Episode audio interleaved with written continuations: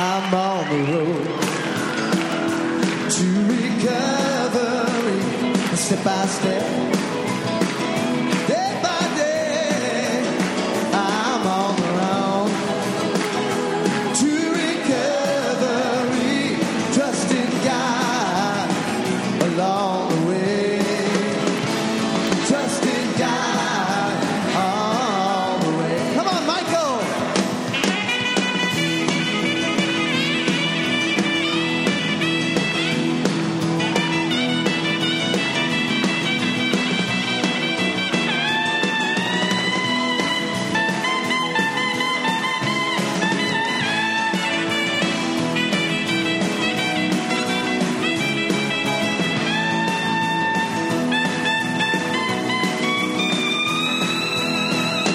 There are tears on my pillow that won't dry on their own beyond my ears. I've no sorrow, but today I don't walk alone. Yeah, 'cause I'm on the road to recovery, step by step.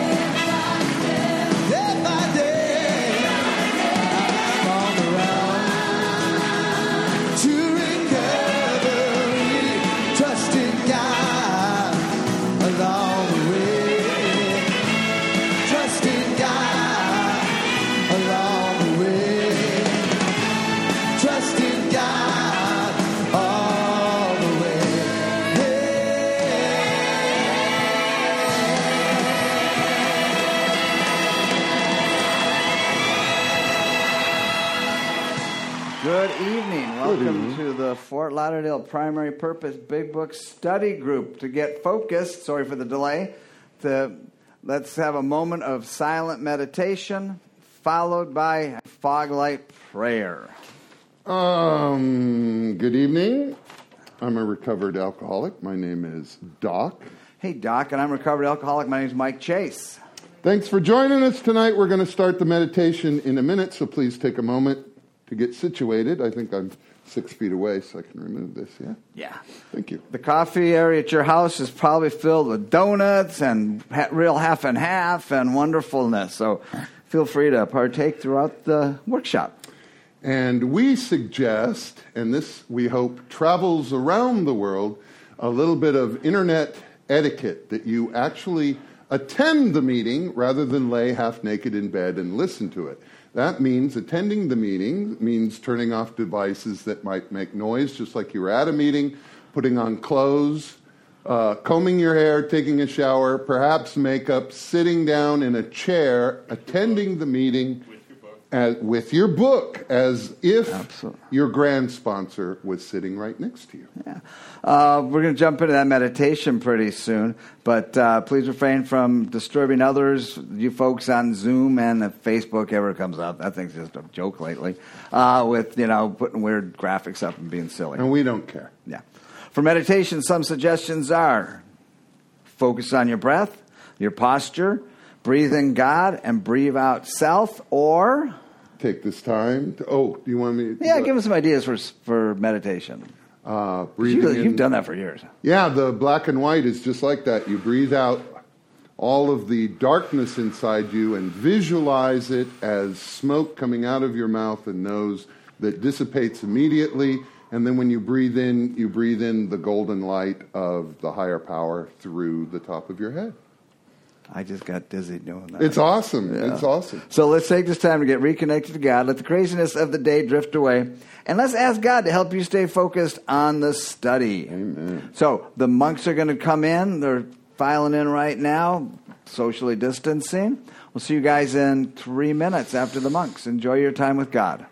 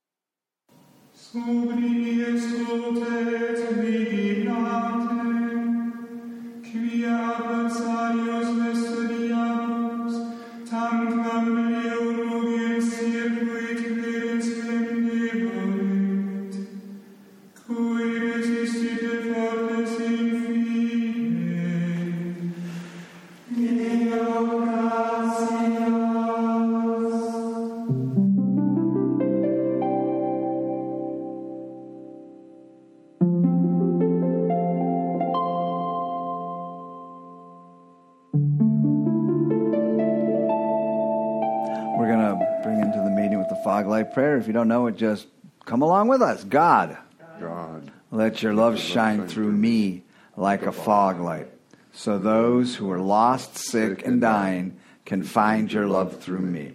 So we're going to start the meeting with our secretary report, and we got a fill-in secretary tonight, long-term home group member. That would be Chris J.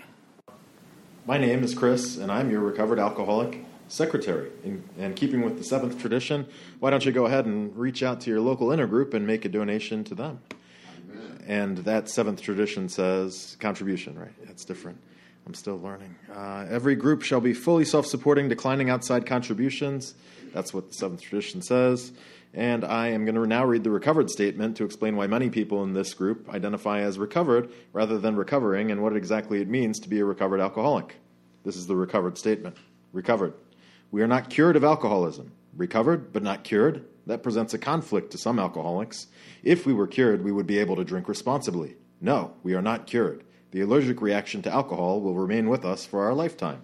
But we have been restored to sanity. That was the problem. The main problem of the alcoholic centers in his mind rather than in the body. Page 23. We are now sane where alcohol is concerned. Consequently, we have recovered. That's the end of the recovered statement. 1940s-style Big Book sponsorship from the forward to the second edition of Alcoholics Anonymous. Of alcoholics who came to AA and really tried, 50% got sober at once and remained that way, 25% sobered up after some relapses, and among the remainder, those who stayed on with AA showed improvement. What we've seen, felt, come to believe, and experience is that God has not changed over time, and neither should the sacred approach back to his loving arms. The statistics above suggest a 75% plus success rate. We have CDs, mugs, large print big books, little red books, and big book dictionaries, and you can buy them once this meeting opens back up, and we're whenever that may be. Or you can. Or, yeah. What else can they do? They can contact their neighborhood area intergroup, and they might mail them, or who knows? They might even meet you out in the parking lot as you drive by and toss them in your window quickly. Nice. All right. Well, we meet every Monday promptly at 7:15 p.m. And we ask thee be courteous and ready to begin at that Road to Recovery tune. See you next week. Thank you very much, Chris. Nice to have you here.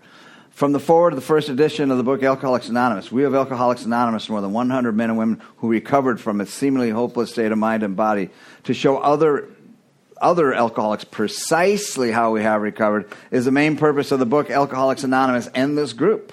From There Is a Solution, also a chapter in the Big Book, quote, the tremendous fact for every one of us is that we have discovered a common solution. We have a way out on which we can absolutely agree and upon which we can join in brotherly and harmonious action. This is the great news this book carries to those who suffer from alcoholism.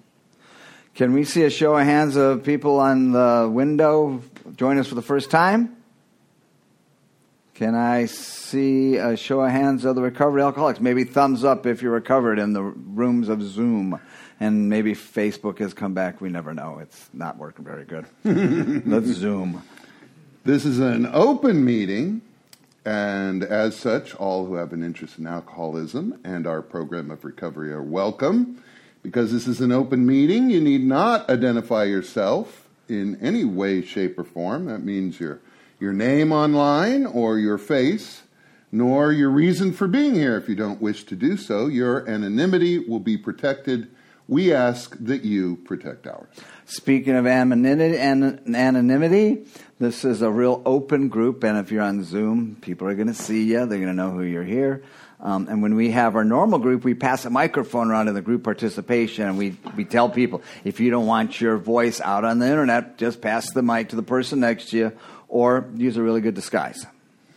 That's probably good advice. We used to have like international language night, different accents and whatnot. Yeah, too many years. I don't hide anything. You can see every pick I have under my bed. How about that? Good. There are none. Before we begin our study of the Big Book, last week we reviewed Tradition 1. Tonight, let's take a quick review of Tradition 2. Please refer in the Unabridged Big Book, page 562, and in the Abridged Big Book, page 177. And now, our tri-chair, Bill, is going to come up and present us 5 minutes on the steps process. Here's Bill. Hi, Bill. Hi, everybody. He's the sane one. My name is Bill. I'm a grateful, recovered alcoholic. Bill. And we're going to talk about tradition number 2. Traditionally, what we do is we read the long and short form. The short form is for our group purpose, there are but one ultimate authority, a loving God, as he may express himself in our group conscience. Our leaders are but trusted servants. They do not govern. And the long version, which interestingly is shorter than the short version, for our group purpose, there is but one ultimate authority, a loving God, as he may express himself in our group conscience. The difference being that in the long version, they don't emphasize our leaders are but trusted servants.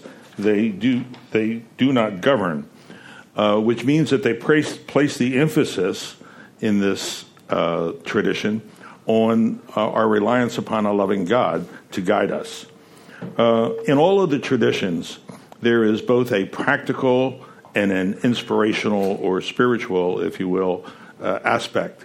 Last week we talked about unity, and with unity, it seems to lean more on the practical in the sense that if we don't have unity, a way of getting along with each other, so that the groups and the fellowship as a whole function, then we have nothing.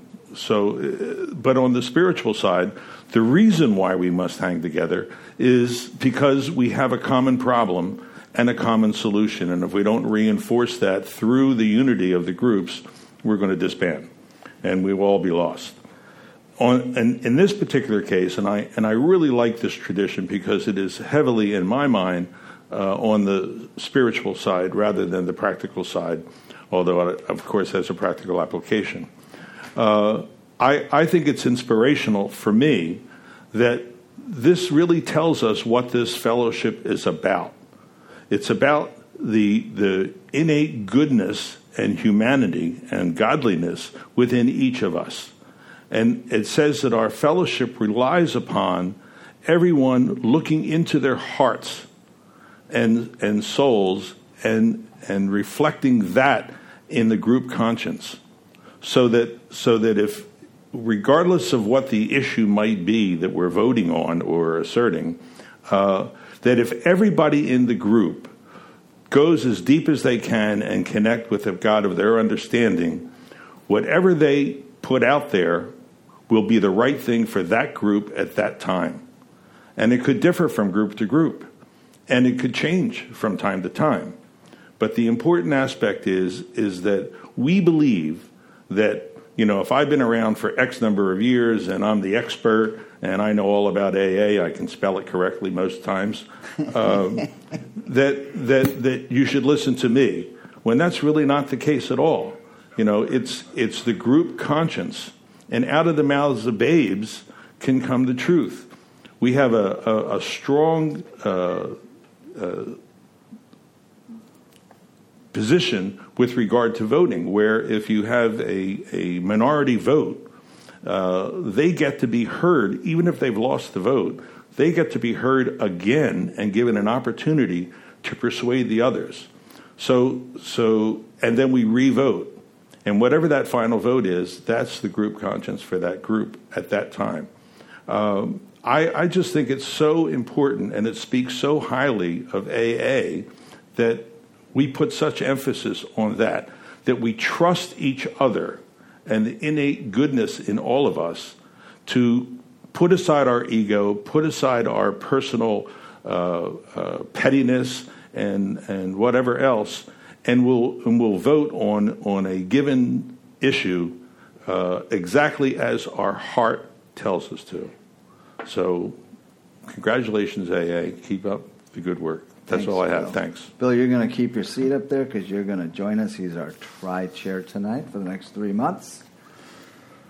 Thank you. That was a good one.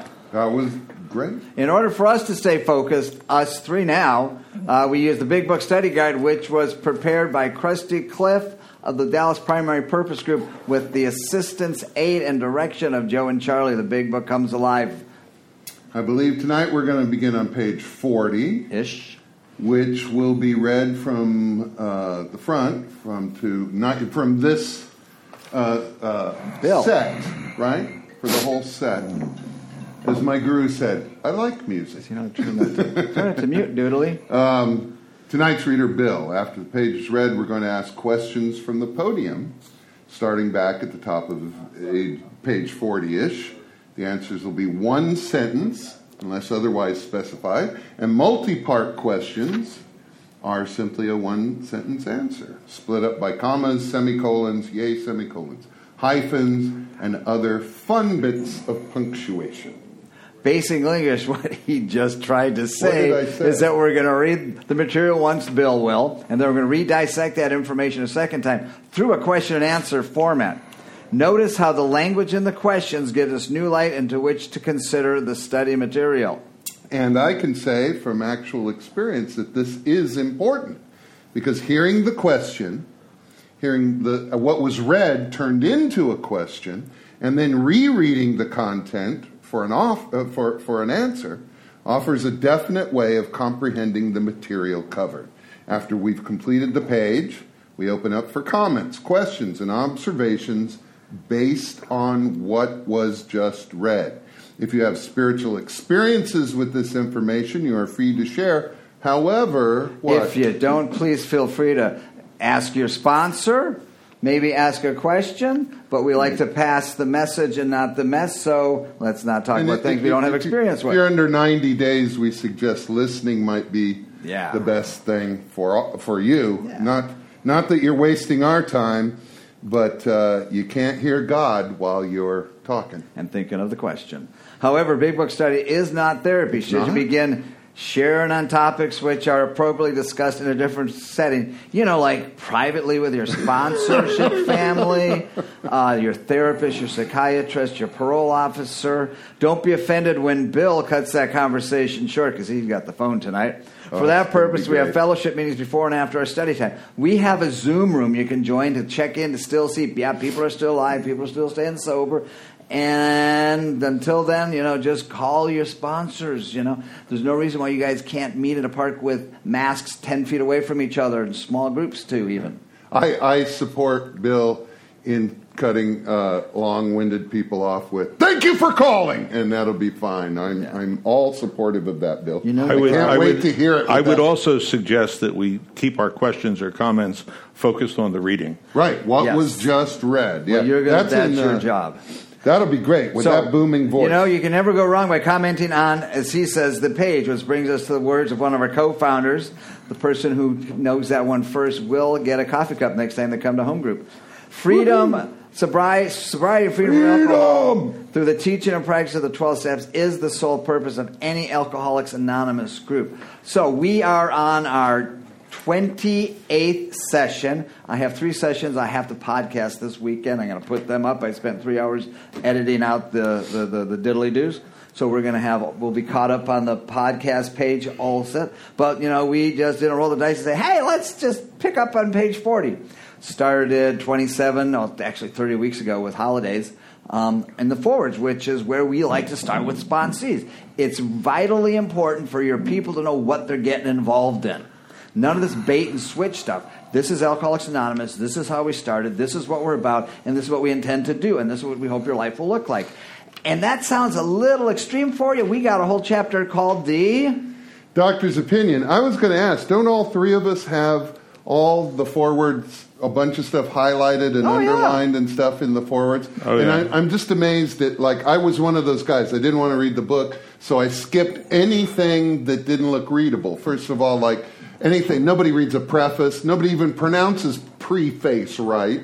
And so why read the forewords? And then when I got to the Doctor's Opinion, which arguably is one of the most important chapters in the book, I looked at it and went, hey, Roman numerals, that's not even the real book, and skipped it. Well, the impact of reading the preface and the forwards for me is this, that I never, ever read the preface and the forwards of anything before that.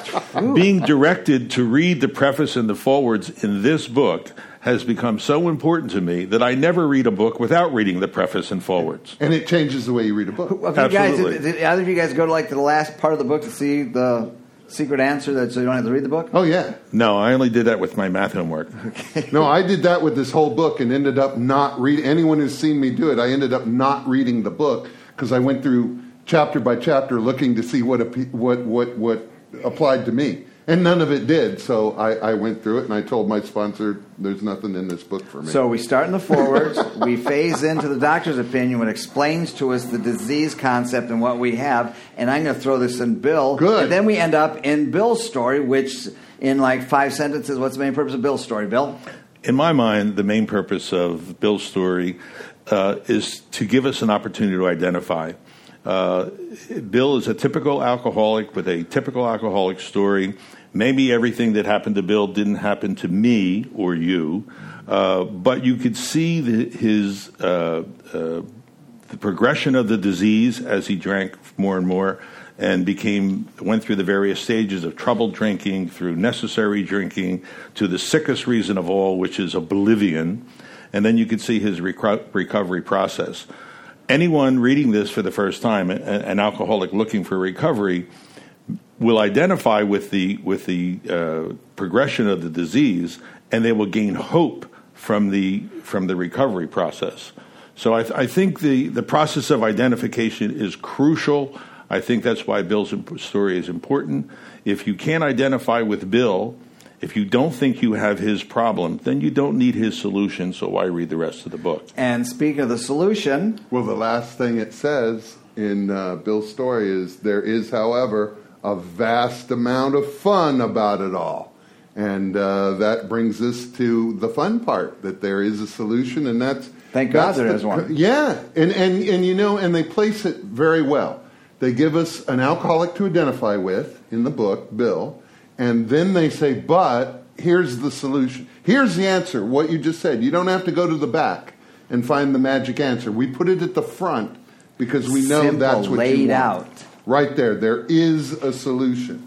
And a common solution. Once we've read that, we should be done with the debating society. Right? Yeah, but us alcoholics. Maybe I am, maybe I'm not. Listen, my sponsor says I have to do this. I've been to these AA meetings, and it's just not having coffee and talking. They got all this secret stuff you got to do, and I think I'm just fine with the information. I know I shouldn't drink. Well, we got a chapter for them folks called More About Alcoholism. Right. I need to know more about this before I make a decision. But so More About Alcoholism is the kicking the tires, talking to the sales manager, sealing the deal that I need to follow through with the program recovery, which is in the rest of the book, because if I don't, I'm going to have relapse after relapse after relapse. Well, and it misses more alcoholic identifiable experiences. Absolutely. And I got to say, this inviting me here, thank you very much. It's been years since I've done this style, and this is really good for me. It's amazing how much, if you look at one, and it's how I study anyway, but doing it with friends, one sentence at a time, mm-hmm. and then going back over and asking a question and letting that sentence answer, there's something magical that happens in your brain where you understand it fresh, even though we've been reading it for decades, some of us. Unless we understand what it is, the information that's being presented. It can't make that 18-inch drop, okay, from our brain down to our gut. That's what we got. And I'm a different person. And gut is where things change. At least they did for me. Yeah, and I'm a different person this time reading it, so I apply it differently to this part of my life. It's so amazing. We're gonna pick up. So we met a few people along the way. We met Fred, we met the Jaywalker, and hopefully you saw yourself in there. We drink Jim, for a reason. Right? Yeah. Jim, the Jaywalker. And now we're in Fred, correct. I still don't know where Jim was on Monday, but never mind. We'll move on. I think that's all we talked about. And I found two old movies with Jaywalkers in it.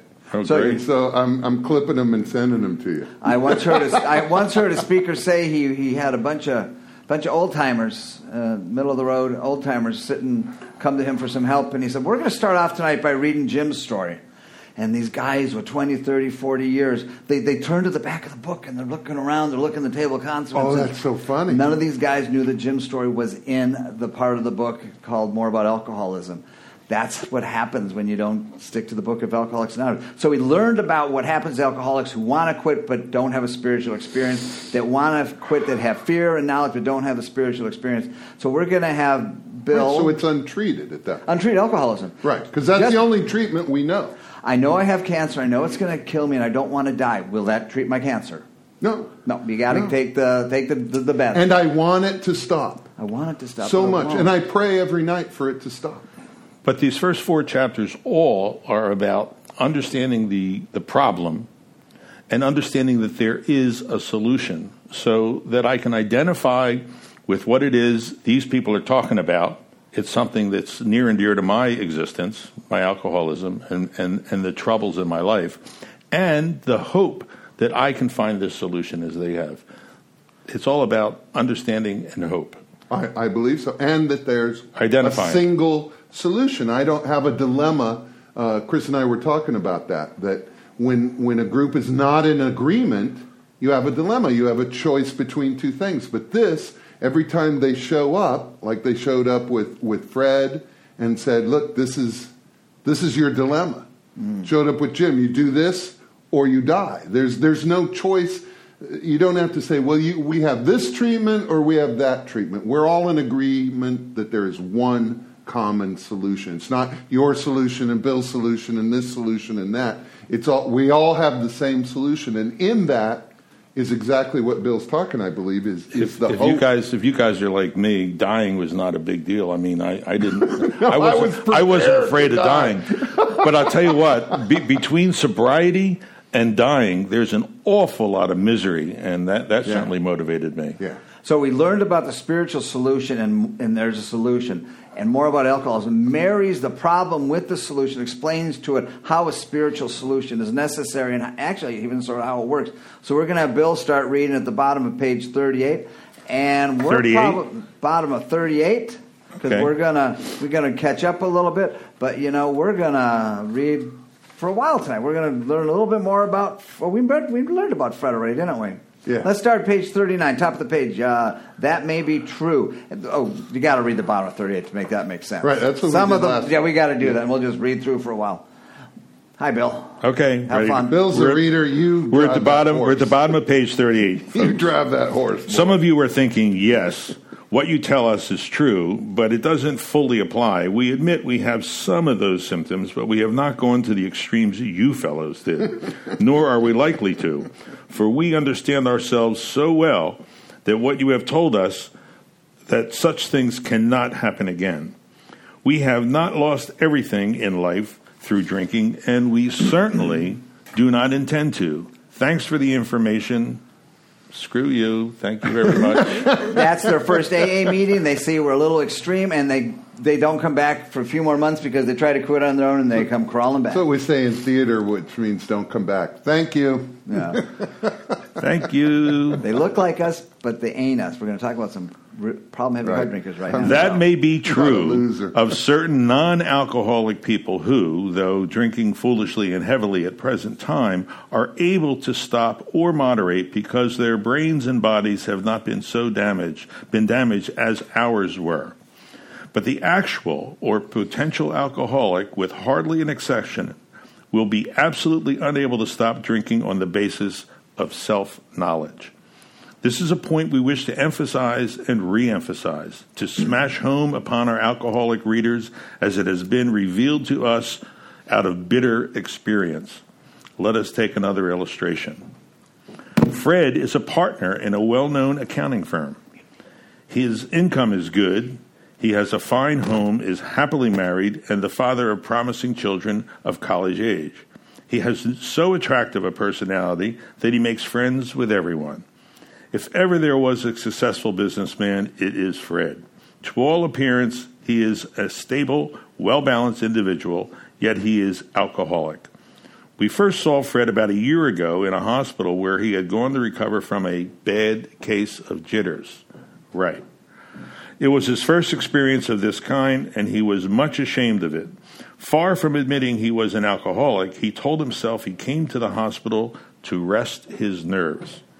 The doctor intimated strongly that he might be worse than he realized.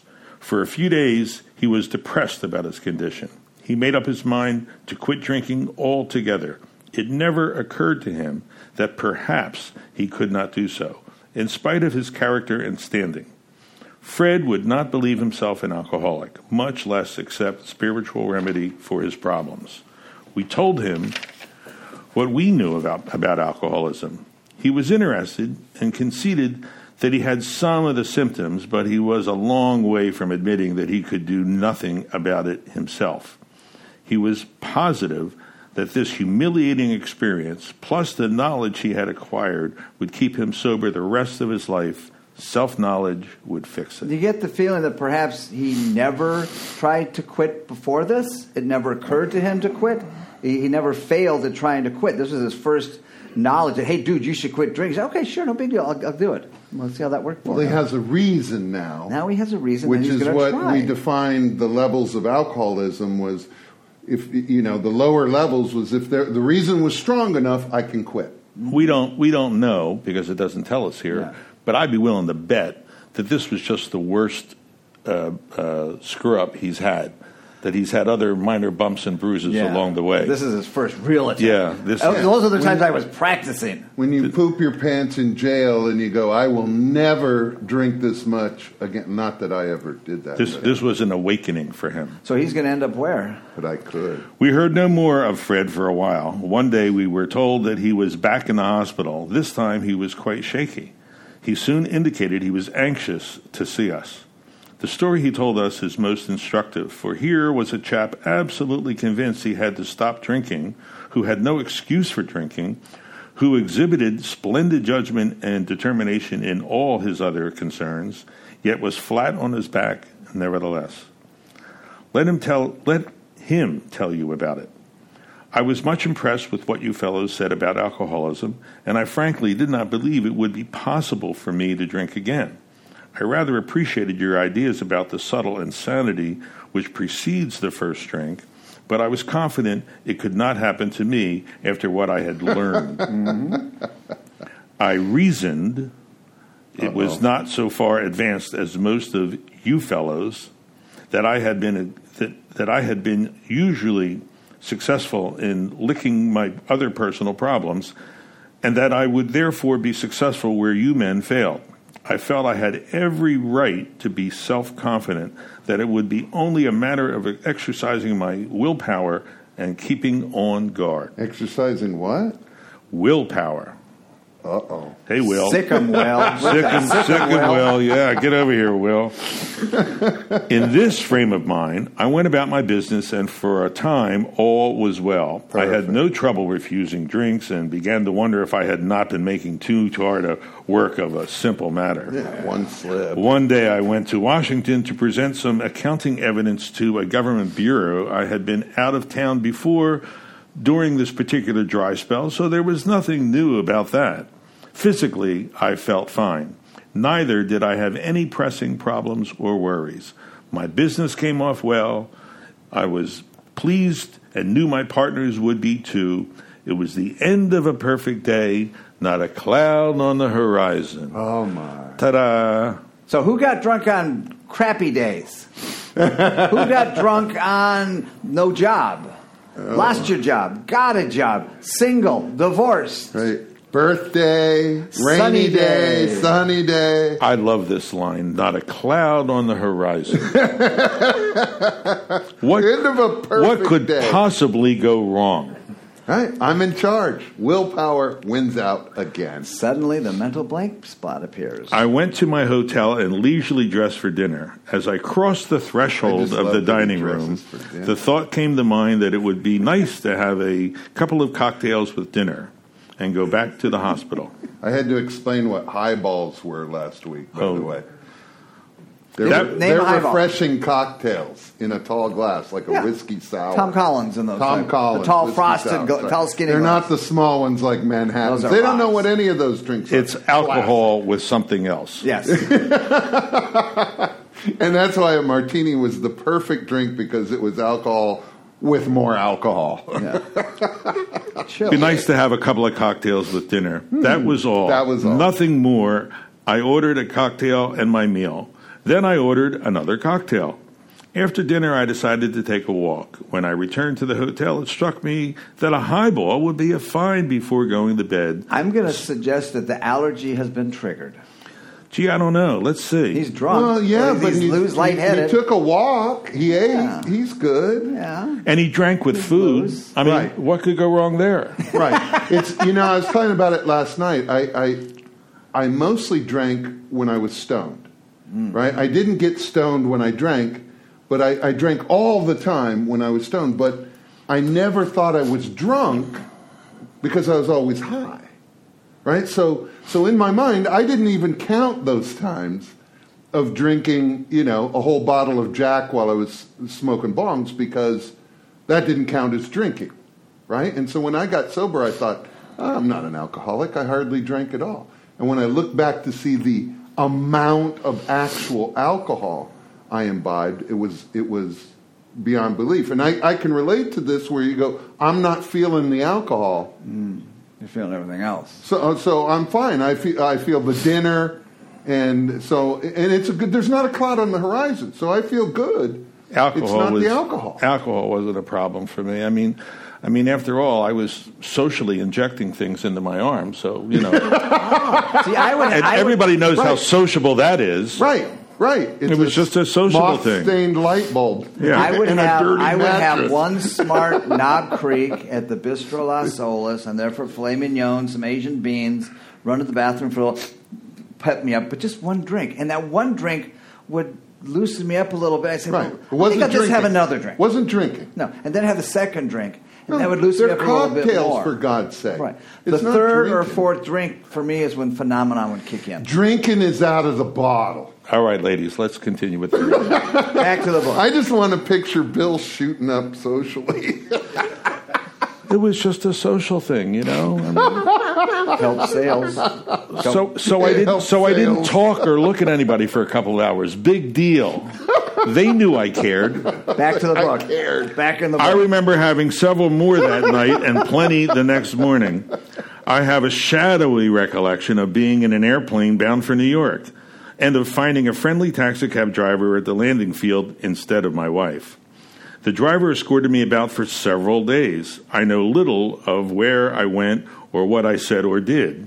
Then came the hospital with unbearable mental and physical suffering. Can I just point out that in that paragraph, he had a cocktail, another cocktail, a highball, he had one, he had several more, he had plenty the next morning, and then that's a lot.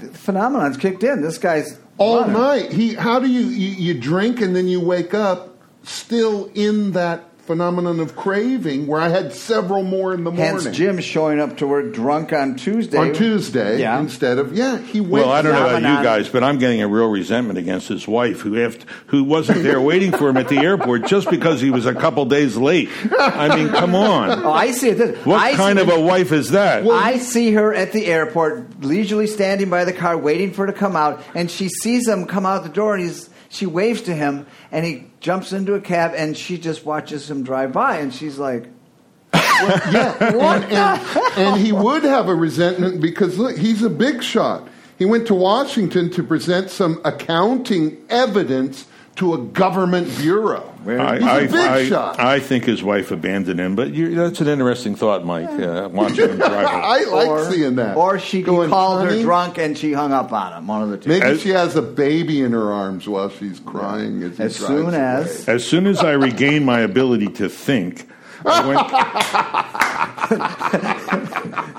sounds like he lost something. Yes, 3 days later. I went carefully over that evening in Washington. Later that day. Not only had I been off guard, I had made no fight whatever against the first drink. This time, I had not thought of the consequences at all. I had commenced to drink as carelessly as though the cocktail were ginger ale. Can I pause you for 1 second? I'm going to turn to page 24 and remind us what untreated alcoholism looks like. Please. The fact is that most alcoholics, for reason yet obscure, have lost the power of choice in drink. Our so-called willpower becomes practically non-existent. We are unable at certain times to bring into our consciousness with sufficient force the memory of the suffering and humiliation even a week or a month ago. We are without defense against the first drink. Hear, hear. I now remember what my alcoholic friends had told me, how they prophesized that if I had an alcoholic mind, the time and place would come, I would drink again. They had said that though I did raise the defense, it would one day give way before some trivial reason for having a drink. Well, just that did happen and more. For what I had learned of alcoholism did not occur to me at all. I knew from that moment that I had an alcoholic mind. I saw that willpower and self-knowledge would not help in those strange mental blank spots. I had never been able to understand people who said that a problem had them hopelessly defeated. I knew then it was a crushing blow. So we're going to stop there. We're going to hopefully get through this part without too much interjection because we've interjected a lot already. But just to remind folks that are home, if once we get through this question and answer, if you do wish to answer, if you want to jot down this number, area code 954-260-4760. Once again, area code 954-260-4760, and for your Zoomies, I'm sure our Zoominist has posted that for you. You'll be greeted on the phone by Chris, who will keep you entertained until we slide you in. So let's start on page 40. Shall we? The first main new paragraph. Is that, did he express? A year later, what were... Okay. All right, I find it. Yeah. Year later, what were the AAs told? 2 sentences. Let's see where... And you can jump in every once in a while, too, Bill, if you know it before him. Whoever gets it first goes for it. Where are we? The answer, we heard no more of Fred for a while. Yes. One day we were told he was back in the hospital. This time he was quite shaky. Just 1 sentence. Soon indicated... Where do we go? Okay. For... Next question. Let's jump there. In what condition was he? He was quite shaky. This time he was quite shaky. Next question. Who was it he indicated he really wanted to see? He indicated he was anxious to see us. There's a comment in the book. Would this indicate that he had paid the price for admission, that he had developed a desire to stop drinking? Think about that one. Next question. What was his excuse for drinking? The story he told is most instructive, for here was a chap absolutely convinced, to answer your question, he had to stop drinking, who had no excuse for drinking, who exhibited splendid judgment and determination in all his others concerned, yet he was flat on his back, nevertheless. And that's in the detox setting. Beautiful place to see guests. Paper slippers. Two-part question. Bill, you got this one. With what was he impressed? What did he not believe? Let him tell you about it. I was much impressed with what you fellows said about alcoholism, and I frankly did not believe it would be possible for me to drink again. Can you sense the arrogance and the ego in that? It's like, unlike you guys. And yet he's anxious to see him, to prove to him that was his old belief. Two-part question here. What ideas impressed him the most, and B, of what was he confident? I rather appreciated your ideas about the subtle insanity which precedes the first drink, but I was confident it could not happen to me after what I had learned. Good. And that takes you back to page 24 again. Right. That's the same statement as what's on page 41. Just because we know. What was his reasoning, Doc? I reasoned. So keeping you guys on the ball here. I was not so far advanced as most of you fellows, that I had been unusually successful in licking my... I had been usually successful in licking my other personal problems, and that I would therefore be successful where you men had failed. Why did he feel self-confident that he could manage his decision to never drink again? Go ahead, Bill. I felt I had every right to be self-confident, that it would be only a matter of exercising my willpower and keeping on guard. I know you love to talk about exercising willpower. These two paragraphs have got so much going on. If we got a caller, somebody wants to call in, this is a great opportunity to share with us. And either of you two just go to town with this. Let's keep it short. I don't know anybody, including myself, that wasn't in this frame of mind at some point. I talked to two drunks last night, and immediately they're like, well, you know, that AA stuff, that's different than me. And they were slammed drunk on the street last night. Well, it says we probably should talk to them more when they're sober. Right, and so it was super. It was a soft sell, yeah, absolutely. Yeah. But hard sell. But it was fun to hear this same thing come out of someone who can hardly stand. Yeah. You know? The shaky arrogance that I remember. The shaky arrogance. That's beautiful. was that I wasn't as bad as you guys, which means, well, I was wondering maybe I was. That's why I say shaky. Mm-hmm. But I would not be like you guys. I wasn't that bad. Did you carry that into meetings?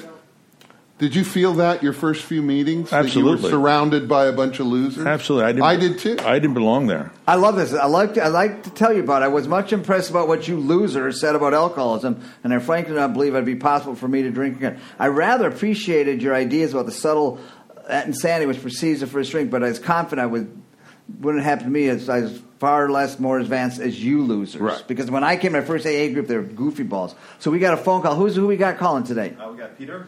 Peter, want to pop that on? Peter who? Pedro. Oh, this is going to be awesome. Go. This is our first one, right? Hi, Peter. Does that work? Hi, guys. Are you with us? You got yes, sir. Number 7. Peter, you're the first one that's going to be live. Let me help them with that. Yep, I hear the voice. Hold on, Peter. Keep talking. Keep checking. You're not completely on yet. Can you hear us, Peter? You can go ahead and share if you can. Yeah, I can hear you. You're on, baby! Hey, all right. Good to see you guys. Good to see you, Doc. Thank you. And Mr. Mike, God bless you guys. Sorry to hear about the bad news about your house and everything, Mike. I hope you're recovering well. Thank you. Good to hear your voice. Yeah, good to hear you guys, too. I just wanted to say something on the paragraph where it says that it would be only a matter of exercising my willpower and keeping on guard. I don't know how many times I tried the method of, like, not staying at the shop after work because the guys would drink beer and so on. And I was so accustomed to doing that. And I thought by avoiding that situation that I wouldn't drink. And for a little while, I had some success in exercising that kind of abstinence, but I've always found myself months later even more drunker and so on. And I'm just grateful today that, you know, I rely on a power greater than myself and you guys, you know, to safeguard me from that first drink, that sort. Thank you. Nice to hear from you. Godspeed. Yeah, thanks, Peter. That's the way it is. I mean, we have 3 tools to deal with our alcoholism that are inherent. You know, we have self-will, then we get some self-knowledge, and we have fear. You know, you can scare me straight. But like all of them will fail eventually. Yeah. And that's been my experience, and apparently that's what Peter's sharing with us too, that we can even be crafty and avoid situations so that we're not tempted, but eventually we're going to find that we fall into those situations. And if that's not happening to you, maybe you're not alcoholic. Would you say you can apply those three things, or at least some of those things? That self-will doesn't actually have to come from me. I can transfer that to someone else and say, this guy is going to get me sober. And what he does, right, and I can put all of my trust in another guy and it's still going to fail. Or a bunch of people, if I hang out with I just need to switch crowds. So if I am told, if you want what I have, do what I do, and the person I have chosen to be that role model is a problem-heavy hard drinker who's never bothered to do the steps because I just choose not to drink every morning. I do 3 or 4 meetings a day, and I just determine in the morning I'm not going to drink today, and I just don't do it. And if a real alcoholic gets somebody like that, what's going to happen? Right. They won't have that. They'll drink. What Jim missed. They won't have that enlarged spiritual experience. He didn't enlarge his spiritual life, and therefore he drank. Because that's what we do. That's all we do. I think with Jim, the situation was that he did work the steps. He just didn't continue. I mean, he stayed sober. It says there that he made a beginning. He made a beginning. Which means he did at least the first 3 steps. Which won't get you sober. And maybe he even did a 4th and a 5th step. Okay, we don't know exactly how far he went, but the point is, he didn't continue. Right. He didn't enlarge his spiritual life. And I did 1, 9, and 12, right? I got sober. I called everybody to apologize, and I started dragging people to meetings. 1, 9, and 12, I'm done. Who's going to answer this first? Those who do not recover are... With a microphone. Say that. People do not recover. Doc, finish it. People do not recover. Those who do not recover, people cannot or will not completely give themselves to this simple program. Step 9. Casual recovery doesn't work for a real deal. Next paragraph, bottom of the page of 40. You ready, both of you? Yeah. This is for you, Bill.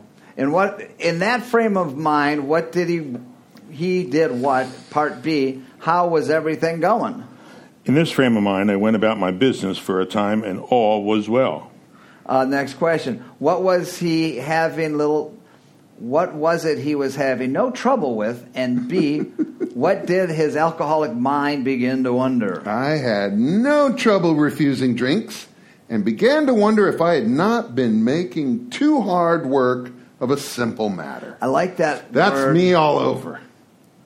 Right? It only takes a couple days for justification to settle in, and I'm good with any places I 10 minutes. Change my mind. I thought you weren't drinking tonight. Change my mind.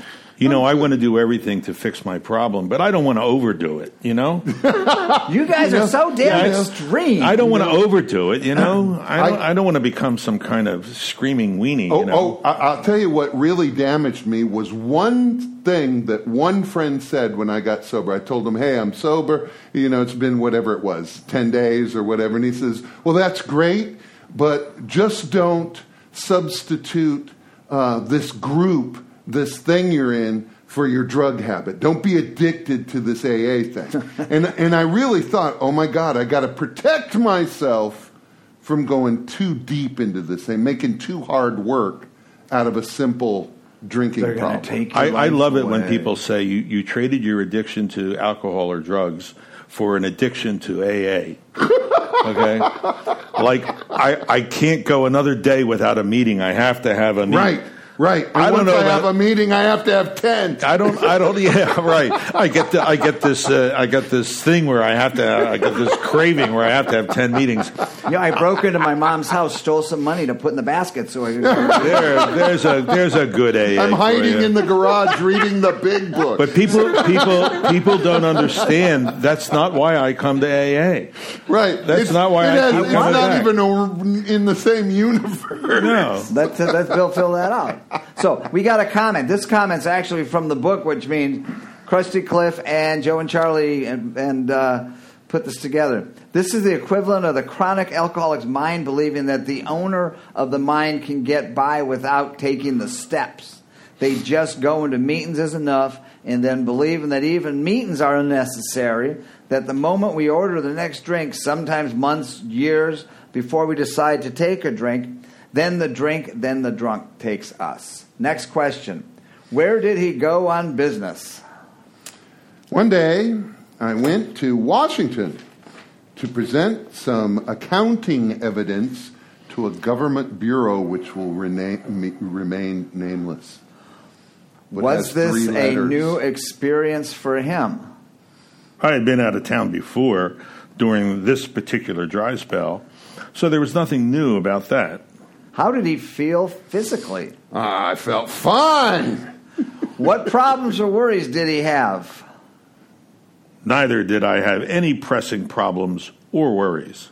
How did his business in Washington go? Oh, this is going to end perfectly. I love it. Ready? What you had? My business, I'd done my business, and it came off well. I was pleased and knew my partners would be too. You ready, Doc?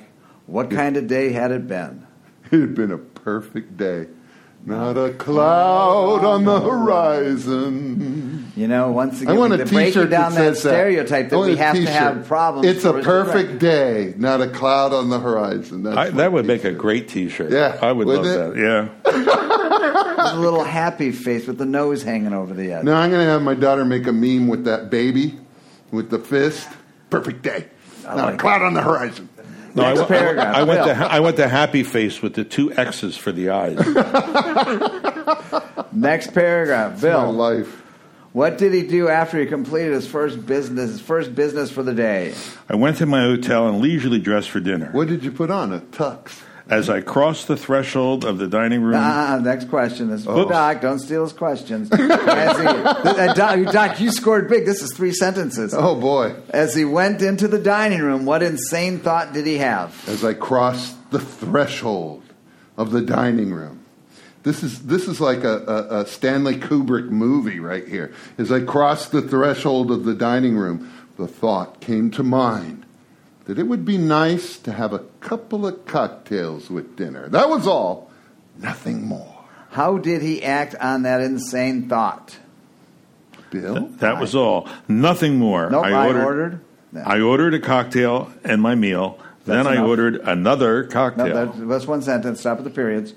Well, I just wanted to say he ordered a couple of cocktails with dinner. He decided he was going to order a couple of cocktails with dinner and go back to the detox. No, that's too much. I think that's what I want to do. I think today I have a couple of drinks and. What did he do then? When you dress for dinner, you're impervious to alcohol. Yeah. Nothing gets you drunk in a tux. I can tell you. Yeah. You put on a tux. Coke doesn't make you high. Martinis don't get you drunk because you're in a tux. I went to the wrong tailor, I guess. Next question. What did he do then? I ordered another cocktail. 2. Next question. He had dinner and then what? After dinner, I decided to take a walk. After he returned to the hotel, what did he do? Like a Stanley Kubrick movie, it struck me a highball would be fine before going to bed, so I stepped into the bar and had one. That's 3. So I stepped into the bar and had one. Just one. He remembered what? Slick. After the 3rd drink. I remember having several more that night and plenty next morning. 2-part question, Doc. First part, he had a shadowy recollection of what? And who did he hook up with at the landing field? This is the scary part. I have a shadowy, bitsy recollection of being in an airplane bound for New York and a little recollection of finding a friendly taxicab driver at the landing field instead of my wife. Yeah. Damn. What did they do? What did they do and for how long, Bill? The driver escorted me about for several days. I know little of where I went or what I said and did. Which would have been, what did he remember of all this? Where did he wind up with that? Then what? Came the hospital with unbearable unbearable mental and physical suffering. Is there anybody who can't identify with that? You know, what did he do in the... I keep saying 3 days, but it says several days. Yeah. I don't know how long. I've been on binges, right? Oh, I'm sorry, the book calls them sprees.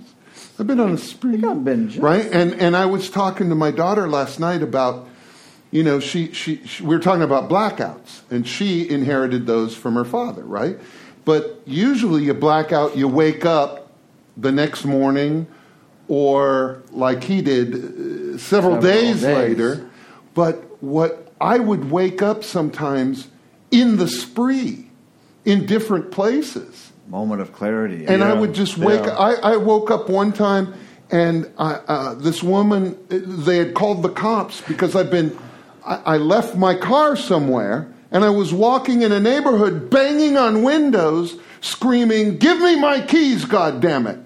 And when that door didn't open, I'd go across the street and bang on other windows. Imagine this 6'5" guy. You're scary. In the middle of the night screaming. And I had started drinking at somebody's house. I had gone to a party. I woke up there. I woke up on the street. It was like, you know, time shifting. And I'm thinking, time shifting. Oh, yeah. When you wake up, okay, mental illness, I can see that. I remember having a hangover that wasn't a hangover. It was a detox, right? At least one. I did many of those. But what did he do to get physical injuries, right? He didn't just, I'm sure he didn't just wake up. It says unbearable mental and physical suffering. Unbearable physical suffering. He didn't just wake up sore from drinking for 3 days. He did some stuff. Yeah.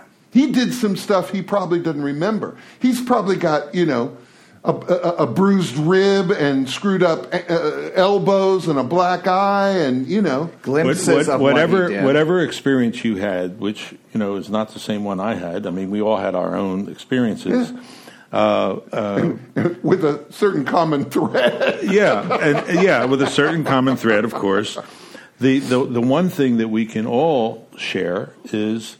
Then came the hospital with unbearable mental and physical suffering. Is there anybody here, regardless of what crazy, you know, run you were on, did that not occur? Right. Everybody had that same thing where, oh, my God. And it may not, for me, it was never a hospital, but it was, you know, somebody's couch or the floor or my own place. Or a puddle. A puddle. The car.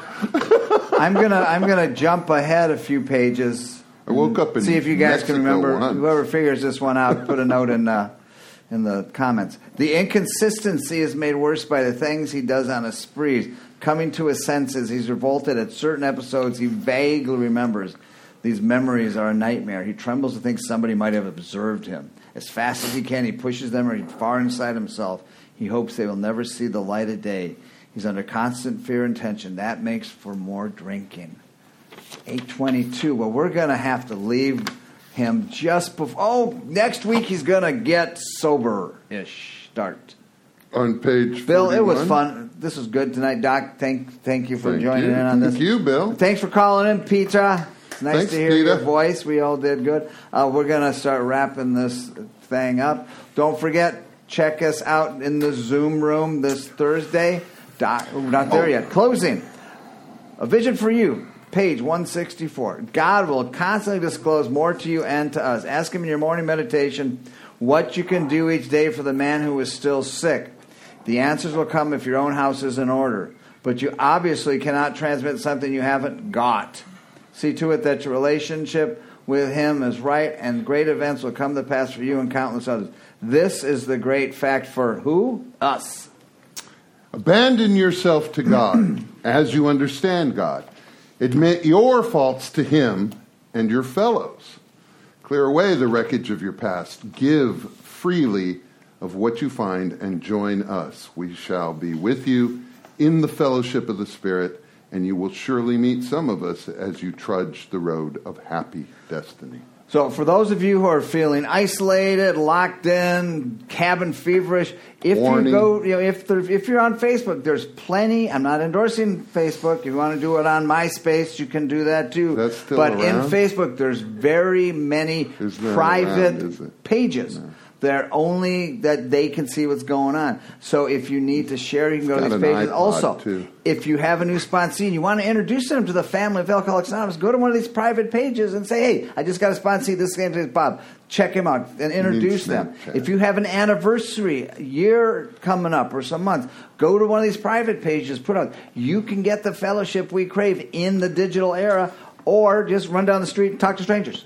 Can I just add that I think it's important that we get in our minds that we want to keep Zoom meetings going, or at least some sort of internet meetings going, long after this pandemic has left us, because there are now people that have gotten sober online. Yeah. I've heard of people with like 30 and 40 days now emerging, that they came into these meetings, and that now there is no excuse not to be addicted to AA and go to meetings every day. And it's up to us to keep it going. We've always had people emailing us saying, listen, I'm in the middle of Bum Hump Thump Town, and there's no AA here, but I love listening to you guys. This is what's getting me sober, help me get sober. Now they see us. And they don't want to get knocked off. So, we'll see. There'll be some form of Zoom and this going forward. There's no reason that this can't overlap live meetings. Not all of them. Just some of them. But some of them. So it harkens back to the whole reason why the Big Book was, one of the major reasons why the Big Book was written, so that the word could get out. So the people in Tree Stump, Idaho, who didn't have an AA meeting. Broken New Mexico. Yeah. I've spoken to Inuits in Alaska that used to have to walk several hours to a meeting. So these Zoom meetings are just another extension of that. It's wonderful, because any time of night and day, you can find a meeting with your language. There's English all over the world at any time. You can jump 6 hours forward to England. You can jump 6 hours back to Hawaii. You can go to Australia. There are meetings all over, and I'm really proud of this fellowship, of how we hit the ground running. Oh, absolutely. Anyone celebrating you more, just bring that up on your Facebook page, your Zoom. We meet a half hour before the meeting in our Zoom room. Right. Come on in. Come in and chat. Tell everybody. We love to support each other. If you'd like to become a member of this group, you're a member when you say you are. But once we open the doors, we start coming in. Feel free to come in and join us. Can all home group members give us a wave on your comments? Great, we'll see you here after the meeting to help tear down the room. Not really. Now you can get undressed and go to bed. We want to do a little plug. Thank you for joining us. A little shameless plug of yourself. Oh, way down there. Oh, thank you for joining us tonight. You do know that you are like a sound engineer's nightmare. Yeah, I know. You go from silent voice to like radically going psycho crazy. You know that I've been a sound engineer for about 15 years. Not bad. I was out there with Aerosmith and Alice Cooper and our Black guys Sabbath. Have got gray hair because of you. Go. Yeah, no. But I work monitors, so so I'll stay. Thank you for joining us. I was getting really quiet. Hope to see you next week. Don't forget, this Thursday evening, our Alcoholics and God Step Series. What is that? It's not a step series. It's a tradition series. How'd that happen? Shake this thing up. We shook it up. God said, listen, this one's not going to be able to make it. We're going to have Doc. Traditions are mathematically stupid. No, these traditions are amazing. As I like these, this is not your grandmother's tradition series. And we were talking about that. Traditions are how we act. Right? And the steps are what we do for sobriety. But after that, if you apply those traditions individually to your life, it's how we act as a group, it's how we act as people, and it's what keeps us all in that singularity of agreement. It's an important thing to study. So we look forward to seeing you or hearing you. 7:15. Sorry, by the way, if this thing ever gets back up on Facebook, we're sorry about that. Facebook is just not cooperating this past couple of weeks, but the Zoom is, so check us out on Zoomtown. Please wait till you're 75 feet away to vape or smoke. Right? I remember when we used to smoke at meetings. Well, it's cool because we sort of meet here early and do cigars and talk. And how do you smoke through a mask? 17 feet away from each other. So we're going to close with the Lord's Prayer. If everybody in the room wants to pop down your masks and just do this together. So who's going to bring us from shame to grace if we ask? Our Father. Who art in heaven, hallowed be thy name. Thy kingdom come, thy will be done, on earth as it is in heaven. Give us this day our daily bread, and forgive us our trespasses, as we forgive those who trespass against us. And lead us not into temptation, but deliver us from evil. For thine is the kingdom, the power, and the glory, forever and ever. Amen. Thank you so much, Bill, and thank you so much, Doc. Thanks for having me. See you guys next week. Survive the week. Put your masks on. Don't get infected. Wash your hands. Wash your hands.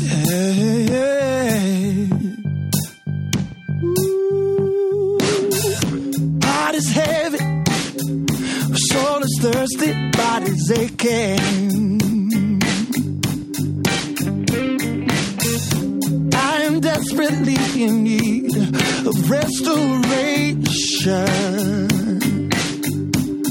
Yeah, and I am ready for you to take me higher. Yeah. I can do is keep on praying, 'cause on my own I just can't get it right. It doesn't matter how hard I try, but with you I become a much stronger man. Getting on my knees puts me back on my feet again. Load is heavy, much accumulation, yeah. These possessions that I have amount to nothing at all, and I am willing to hand over every one of them, 'cause they won't profit me anything in the end. On my own, I just can't get it right. It doesn't matter how hard I try, but with you, I become a much stronger man.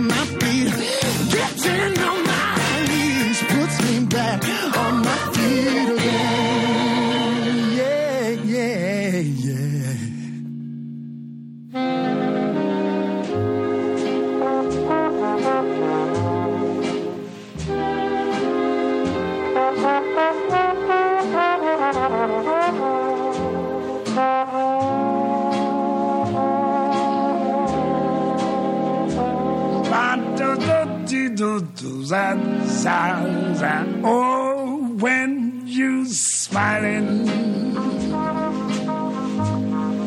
when you smiling, the whole world smiles with you, baby. Yes, when you laughing. When you're laughing, yes, the sun comes shining through. But when you're crying, you bring on the rain. So stop your sighing, baby, and be happy again. Yes, and keep on smiling. Keep on smiling, baby, and I hope.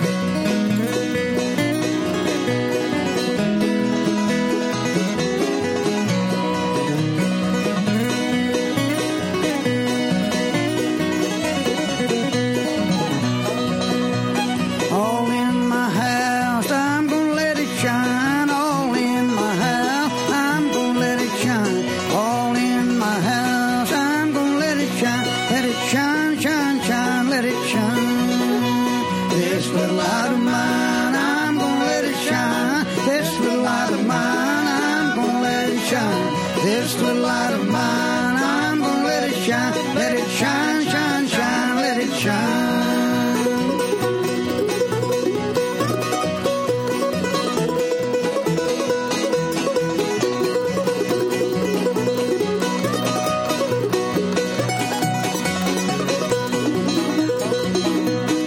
Out in the dark, I'm gonna let it shine. Out in the dark, I'm gonna let it shine. Out in the dark. Shine, let it shine, shine, shine, let it shine. This little light of mine, I'm gonna let it shine. This little light of mine, I'm gonna let it shine. This little light of mine, I'm gonna let it shine. Let it shine, shine, shine, let it shine. All right, Michael Chase, here's that song you've been asking me for a million years. I finally pulled it out the corners of my mind, and here you go.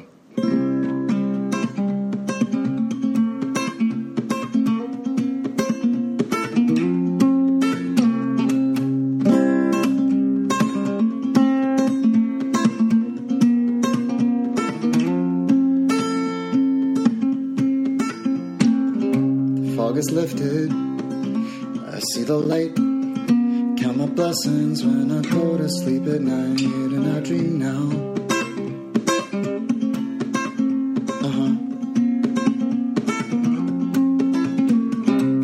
Fear has left me and I'm standing tall. A pile of bricks now lies where once there stood a wall that I hid behind for all this time.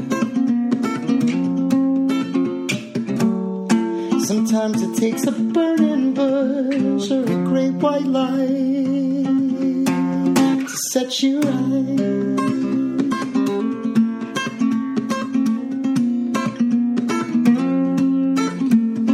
Well, my eyes don't cry now, hang them out to dry.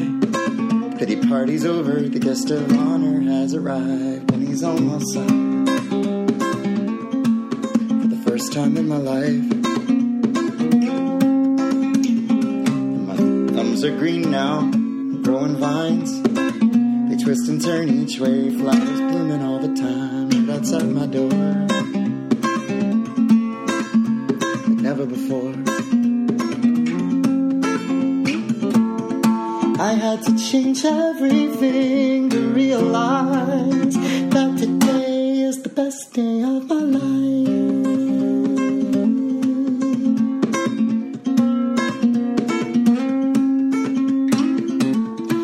This broken man, I travel far and wide through the great divide, through his own heart, yeah. Well, I have a life today when it's giveaway and it's just about to start.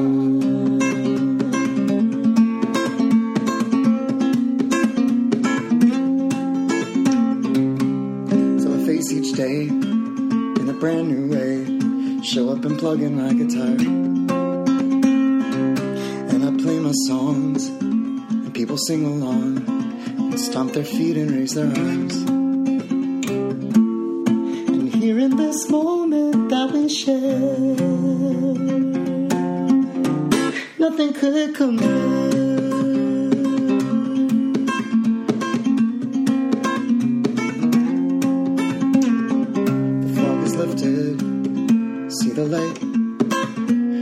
Lessons when I go to sleep at night, and I dream now. Yeah, I dream now, and everything's alright. Oh man, going on 10 years old that song is. God bless. I love you, Mike Chase. Bye.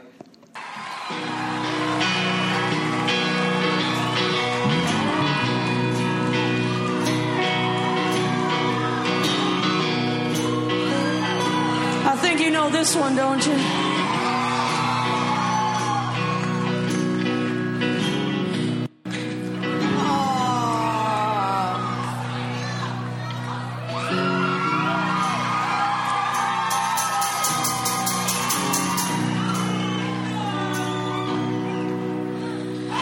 Lord, shine a light on me tonight.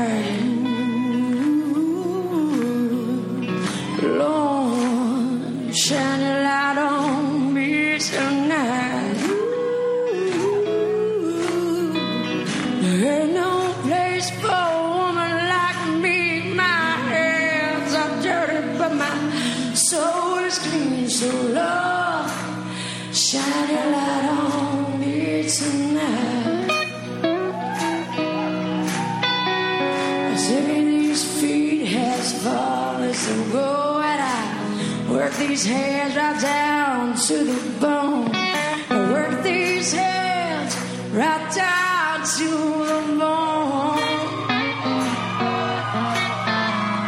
I've worked so hard for someone I don't know. I watch these walls be bought and sold so low.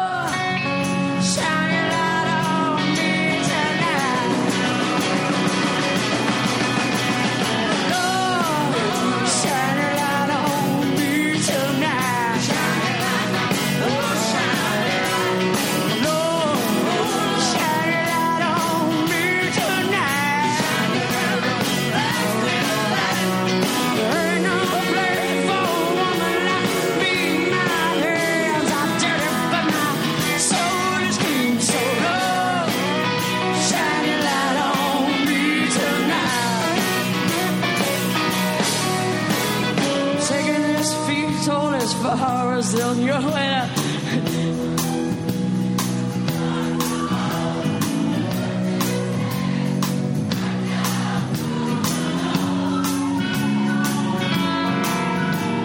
See, I once was young and free, baby. But this old world so long. Shine your light on me tonight. Shine your light on me tonight. Shine your light, oh shine your light, oh shine your light on me tonight. Shine your light, ain't no place for a woman like me. My hands are dirty, but my soul is clean. So low, shine your light on me tonight. Oh, won't you shine that light?